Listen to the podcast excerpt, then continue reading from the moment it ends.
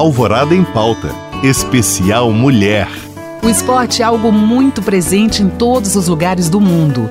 Seja em âmbito profissional ou apenas por lazer, ele é capaz de unir povos, divertir o público e provocar as mais variadas sensações em todos aqueles envolvidos nesta prática.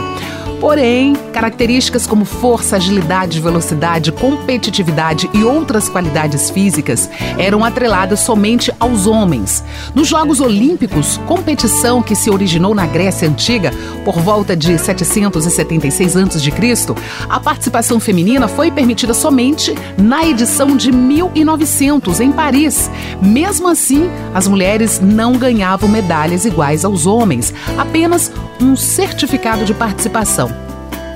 Inclusive, a primeira atleta brasileira a participar de uma edição dos Jogos Olímpicos foi a nadadora Maria Lenk, em 1932. Durante muito tempo, as mulheres foram proibidas de desempenhar inúmeras modalidades esportivas. Em 14 de abril de 1941, o presidente Getúlio Vargas baixou o Decreto-Lei 3199, que proibia as mulheres de praticar esportes que não fossem adequados à sua natureza. Inclusive, o futebol, apesar de não ter sido citado nominalmente, se enquadra na lei que perdurou por 40 anos no Brasil. Por falar em futebol feminino, um ano antes da proibição, ele era realizado longe de clubes ou grandes ligas. As mulheres que aderiram a esta modalidade eram de classe menos favorecidas na sociedade.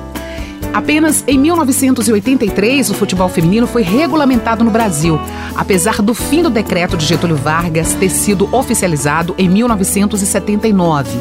Com isso foi permitido que se pudesse competir, criar calendários, utilizar estádios, ensinar nas escolas.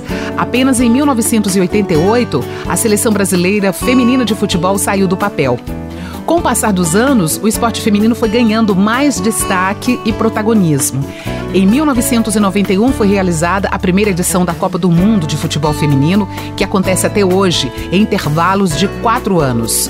Em 2012, nas Olimpíadas de Londres, outro marco histórico, após Arábia Saudita, Brunei e Catar aceitarem enviar mulheres para a capital britânica pela primeira vez, todas as delegações contaram com competidoras nas delegações.